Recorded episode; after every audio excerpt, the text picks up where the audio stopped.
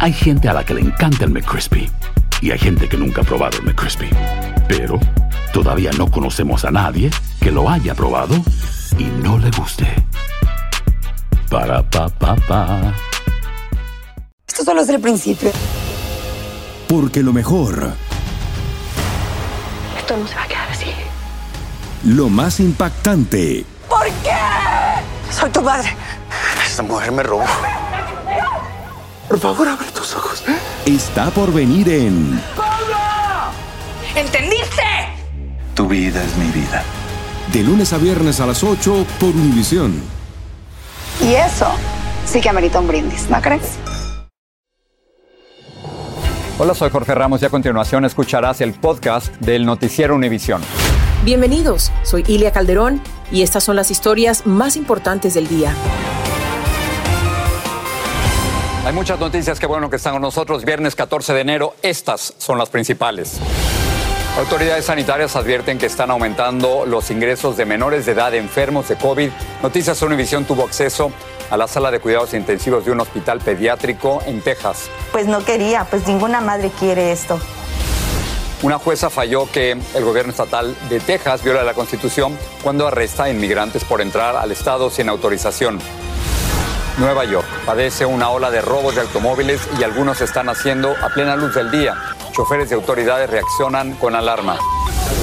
Y también en Nueva York, padres hispanos critican indignados la tarea ofensiva hacia los mexicanos que un maestro de español puso a sus estudiantes de primaria. Este es Noticiero Univisión con Jorge Ramos e Ilia Calderón. ¿Qué tal? Comenzamos el noticiero con el impacto que el COVID-19 y su variante Omicron están teniendo en jóvenes y niños. Eso es lo que más le preocupa a todos. Los Centros para el Control de las Enfermedades dicen que la tasa de menores ingresados es la más alta desde que comenzó la pandemia y que especialmente se verá entre niños de cuatro años o menos, por supuesto, son los que no se han podido vacunar. Así es, Jorge. En Texas se ha cuadruplicado las hospitalizaciones de menores. Nidia Cavazos tuvo acceso a la unidad de cuidados intensivos del Hospital Infantil de Houston y esto fue lo que encontró. Tiene un ventilador ahorita, es un porcentaje muy leve. La traje a tiempo. Mayra es madre de una joven de 16 años, Jimena, ahora en la unidad de cuidados intensivos debido a complicaciones por COVID-19. Jimena tiene condiciones cardíacas preexistentes, motivo por lo que su madre temía vacunarla, un temor que dice ahora se ha convertido en arrepentimiento. Cuando no sabe, se deja llevar por lo que escucha y ese es el problema. La mayoría de los expertos médicos quienes trabajan en estos hospitales dicen compartir un sentimiento, dicen sentir frustración, ya que la mayoría de los pacientes que son ingresados son casos que pudieron haber sido prevenibles. It makes me feel sad. Me siento triste. La mayoría de este sufrimiento se pudo haber aliviado con vacunas. Estos médicos también están preocupados por los niños que aún no nacen y reportan ver un gran incremento de mujeres embarazadas con COVID-19 entrando a las salas de emergencia. La mayoría son hispanas. There have been millions of people vaccinated. Hay millones de personas ya vacunadas. Si hubiera una fuerte señal de peligro y riesgo, ya lo sabríamos. En nuestro recorrido por las salas de cuidados intensivos, conversamos con Rodríguez, quien tiene un embarazo de alto riesgo, contagiada de COVID-19, y sus médicos intentan prevenir un nacimiento prematuro. ¿Y tú ya estabas vacunada? No, no estaba. Pese a su diagnóstico, Rodríguez comenta que no se vacunará. Yo no creo que me voy a poner la vacuna.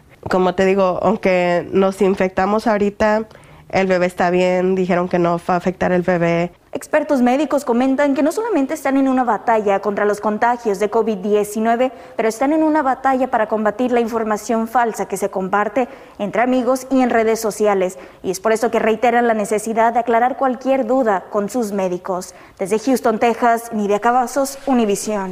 Imágenes muy difíciles de ver. Hay un nuevo estudio que concluyó que las embarazadas que no se han vacunado tienen más probabilidades de sufrir síntomas severos de COVID y de perder a sus bebés. Investigadores en Escocia estudiaron durante 11 meses a 5.000 embarazadas que se contagiaron de COVID, la mayoría no se había vacunado, y las mujeres que no lo habían hecho fueron cuatro veces más propensas a terminar en el hospital con COVID. Para muchos empleadores privados, el bloqueo de la Corte Suprema a la orden del presidente Biden de vacunación obligatoria resulta un alivio. A algunos la medida les resultaba costosa y otros temían perder sus empleados. Pero como nos dice Luis Mejid, la decisión del tribunal no libra a los empresarios privados de cumplir órdenes locales de vacunación.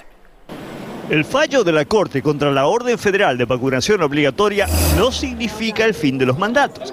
Es cierto, el gobierno de Biden no puede exigir que las compañías privadas con más de 100 empleados los vacunen, pero las compañías por sí mismas pueden tomar esa decisión. Obviamente tienen que permitir las excepciones ah, que todavía existen por religión o condición médica, pero sí, un empleador puede tomar la decisión de ejercer o requerir un mandato de, de vacunación. De hecho, decenas de firmas como McDonald's, Facebook, Salesforce y las aerolíneas United han impuesto mandatos de vacunación a sus empleados. Y aunque a las demás la Casa Blanca no se lo podrá ordenar, los mandatos que tengan estados y ciudades deberán seguir siendo respetados. Un estado o, gobiernos locales pueden ellos eh, crear una ley que requiera la vacuna. También hay compañías que no han perdido tiempo aprovechando la decisión de la Corte. General Electric es la primera en anunciar que estaba cancelando el mandato de vacunación a sus empleados.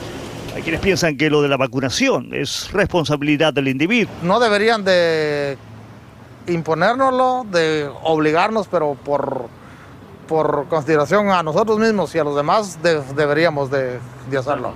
Con el mandato federal anulado, varios grupos de negocios le están pidiendo al gobierno nuevas recomendaciones para mantener a sus trabajadores seguros. En estados y en ciudades donde no hay mandatos, cada compañía grande tendrá ahora que decidir por sí misma si impone uno o no. En San Francisco, Luis Mejid, Univisión. Y las farmacias, las cadenas de farmacias Walgreens y CVS no van a atender los fines de semana en algunos de sus locales debido a la imparable propagación del Omicron. Además, por presiones de los trabajadores para reducir el riesgo de contagio. La mayoría de las farmacias Walgreens van a permanecer abiertas, seleccionando los días de cierre con menor demanda de recetas y CVS cerraría temporalmente algunas tiendas uno o dos días a la semana. Stuart Rhodes, líder del grupo ultraderechista Oath Keepers, se declaró no culpable en una corte de Texas. La Fiscalía Federal lo acusó a él y a otros 10 sospechosos de conspiración sediciosa y otros cargos relacionados con el asalto al Capitolio el 6 de enero del año pasado. El FBI registró la vivienda de Rhodes en la localidad tejana de Little Elms. Una jueza de Texas declaró inconstitucional un aspecto importante de la llamada Operación Estrella Solitaria que emprendió el gobernador Greg Abbott en la frontera con México. Abbott envió a miles de guardias nacionales y policías a patrullar la zona y algunos han detenido a inmigrantes supuestamente por entrada no autorizada. Francisco Cobos tiene la historia. La operación Estrella Solitaria en la que el gobernador Greg Abbott desplegó a miles de soldados de la Guardia Nacional y policías estatales en la frontera con México viola la Constitución según la resolución de una jueza de distrito de Texas. El fallo se dio en respuesta a una demanda de un inmigrante ecuatoriano al que detuvieron policías de Texas. Su defensa alegó que las leyes federales tienen supremacía sobre las estatales. Está en violación de la Constitución de los Estados Unidos porque el estado de Texas está interfiriendo eh, con, los, ah, con las políticas del gobierno federal. Sin embargo, el estado de Texas dijo hoy que no tiene duda de que la Corte de Apelaciones revocará esta decisión porque el juez no tiene autoridad legal para dictar este fallo, al que calificó de defectuoso, parcial y sin haber escuchado a la oficina del fiscal general. Texas continuará haciendo lo que la administración de Biden se niega a hacer, intensificar la seguridad en nuestra frontera y proteger a los tejanos de las catastróficas políticas de frontera abierta permitidas por el presidente, señaló la oficina de prensa del gobernador tejano en un comunicado. Greg Abbott lanzó la operación Estrella Solitaria a mediados del año pasado su más reciente reporte indica que más de 10.000 efectivos de la Guardia Nacional y diferentes agencias estatales vigilaban la frontera de Texas con México. La mayoría de los arrestos ocurren en propiedades privadas justo cuando los migrantes recién acaban de cruzar la frontera. Creo que es una persecución racial eh, eh, de esa manera por parte del DPS y el DPS o cualquier otra agencia que no que no son agentes federales de, de migración no es el trabajo de ellos. A este inmigrante lo detuvo recientemente la policía de Texas y lo acusó de invasión de propiedad. Solo ese día que nos de Briscoe a, a Segovia nos trasladaron 300 personas. En Misión, Texas, Francisco Cobos, Univisión. El alguacil de Sacramento, California, decidió liberar a 200 reclusos de cárceles locales para frenar un repentino brote de COVID. En la cárcel principal hay 76 reos contagiados y en otro centro penitenciario hay 48. Las autoridades dicen que la semana pasada no se reportaba ni un solo caso.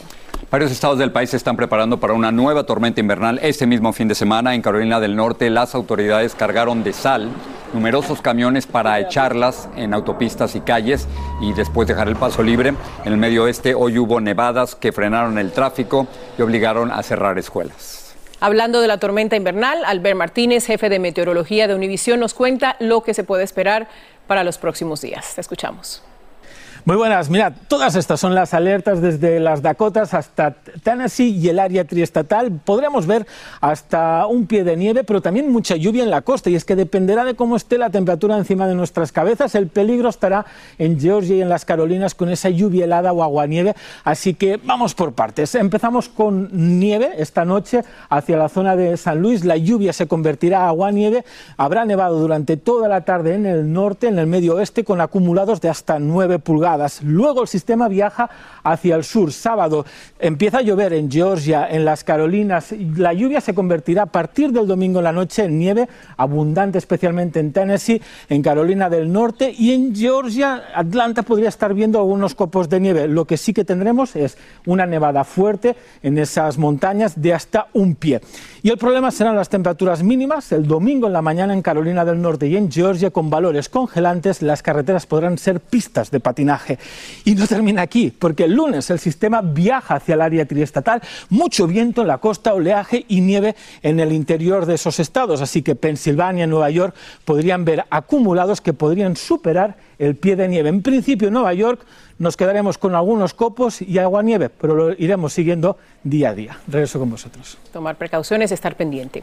El presidente Biden divulgó hoy un nuevo plan para arreglar y reemplazar miles de puentes en el país. El programa, esto es parte del programa para renovar la infraestructura nacional que aprobó el Congreso en noviembre. El gobierno destinará 26 mil millones de dólares a los estados, al Distrito de Columbia y Puerto Rico en los próximos cinco años.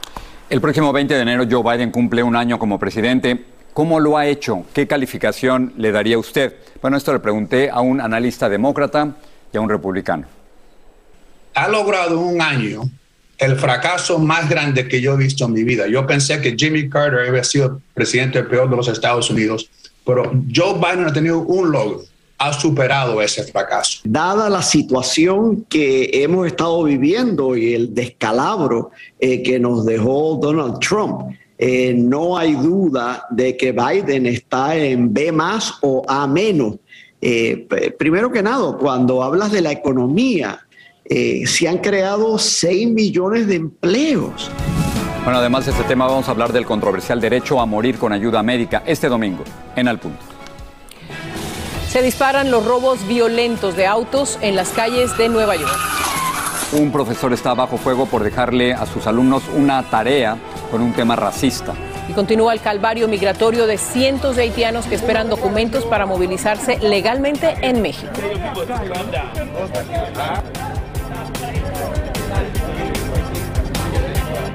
Familia querida de Univisión, aquí Lucero para decirles que no se pueden perder el gallo de oro. Lunes a viernes a las 9 por Univisión.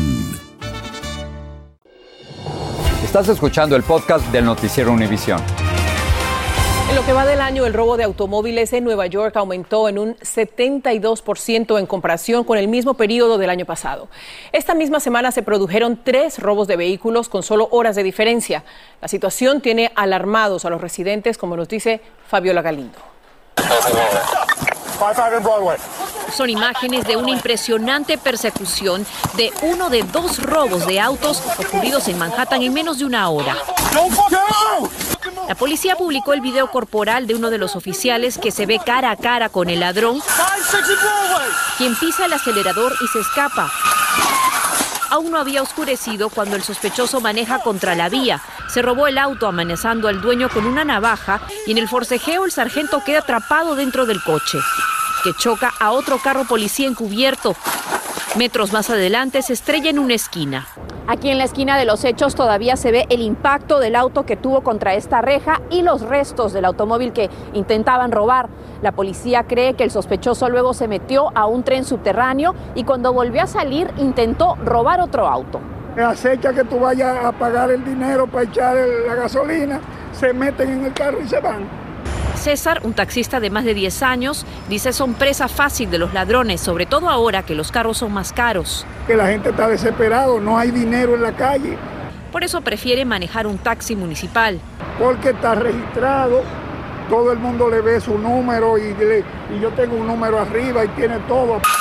El primer robo habría sido contra un chofer de Uber que pensó que estaba recogiendo un pasajero. Todo ha subido, hasta las, hasta las gomas usadas han subido. Y que con la supuesta escasez también ha incrementado el robo de autos, según la policía. En las dos primeras semanas ya se han visto más de 300 asaltos de este tipo, comparado a 190 el año pasado.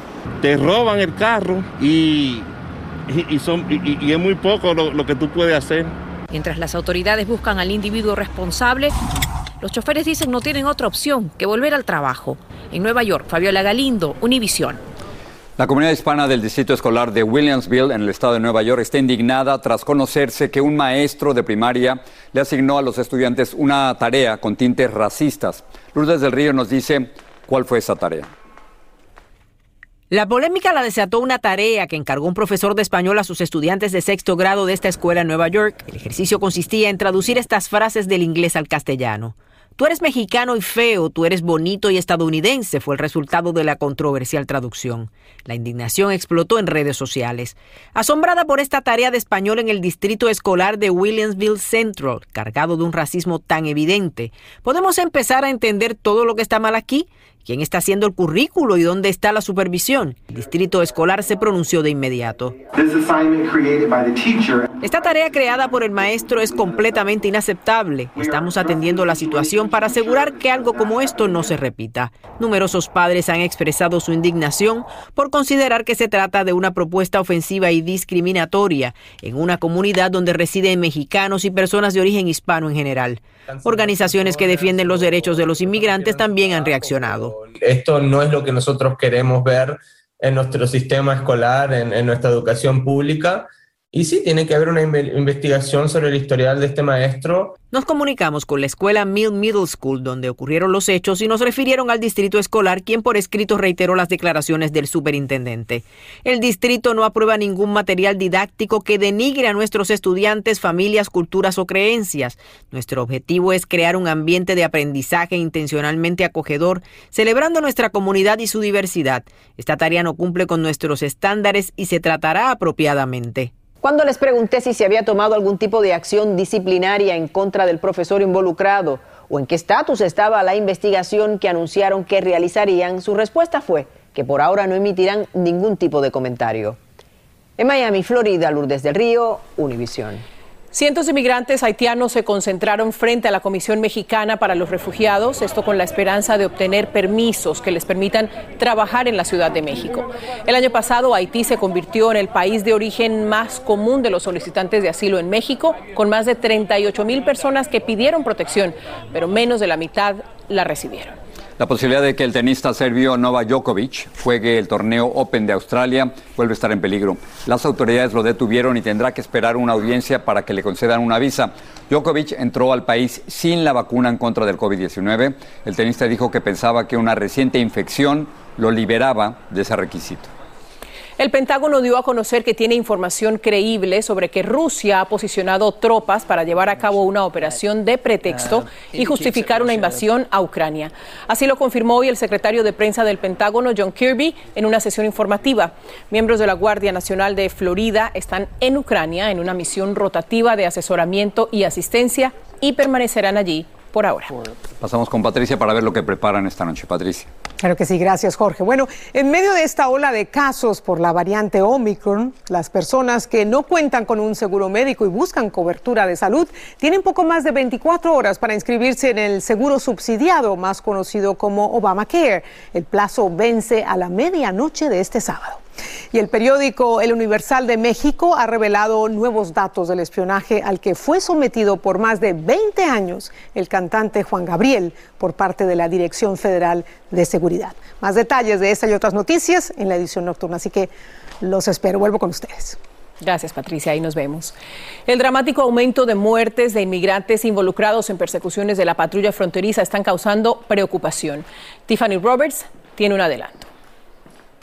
Eric Molex quedó en coma después de haber sufrido un incidente vehicular. Y duraron horas para revivirlo y sí lo revivieron. Y era para que pues, los hermanos y su papá y uh, gentes vinieran de afuera para poder despedirse.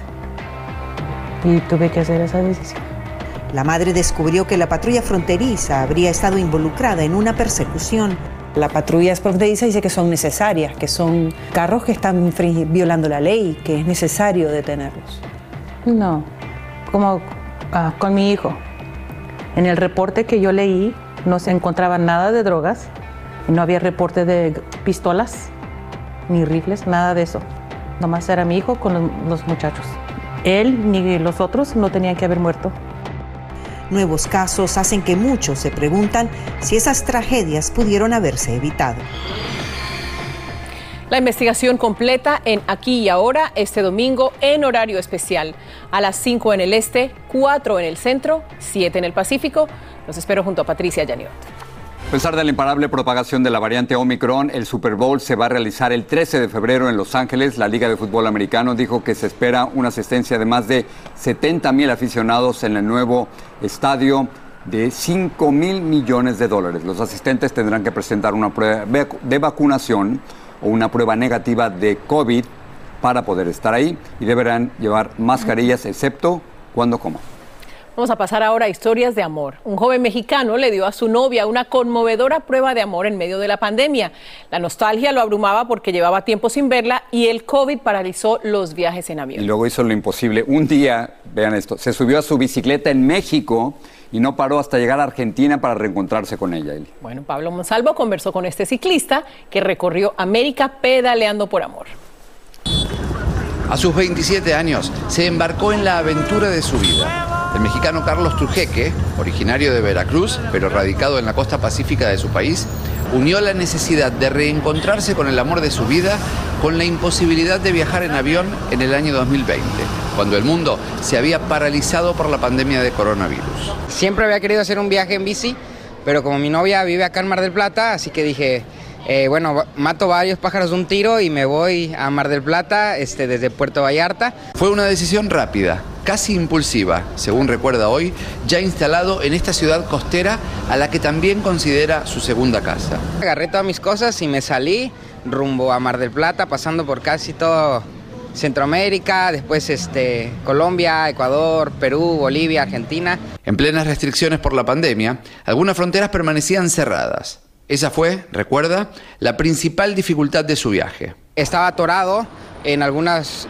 fronteras, estuve hasta dos meses ahí esperando que abrieran y todo eso. Hoy, a pocas semanas de haber llegado a destino, aún se emociona al recordar cómo fue el ansiado reencuentro con su enamorada. Después de casi dos años sin vernos por la pandemia, muy lindo de parte de ella y de haber este todos los días están hablando por WhatsApp hasta que nos pudimos reencontrar. La pareja, que dice estar cada día más afianzada, prefiere de momento no convivir para no ir saltándose etapas. Pero Carlos está más que cómodo en esta ciudad donde incluso ya encontró trabajo. En marzo, él regresará a su México natal para presentar su tesis y obtener el título de administrador de empresas. Y ella, si todo va bien, lo visitará a mitad de año allí, pero viajará en avión. Nada de aventuras ciclísticas para Agustina.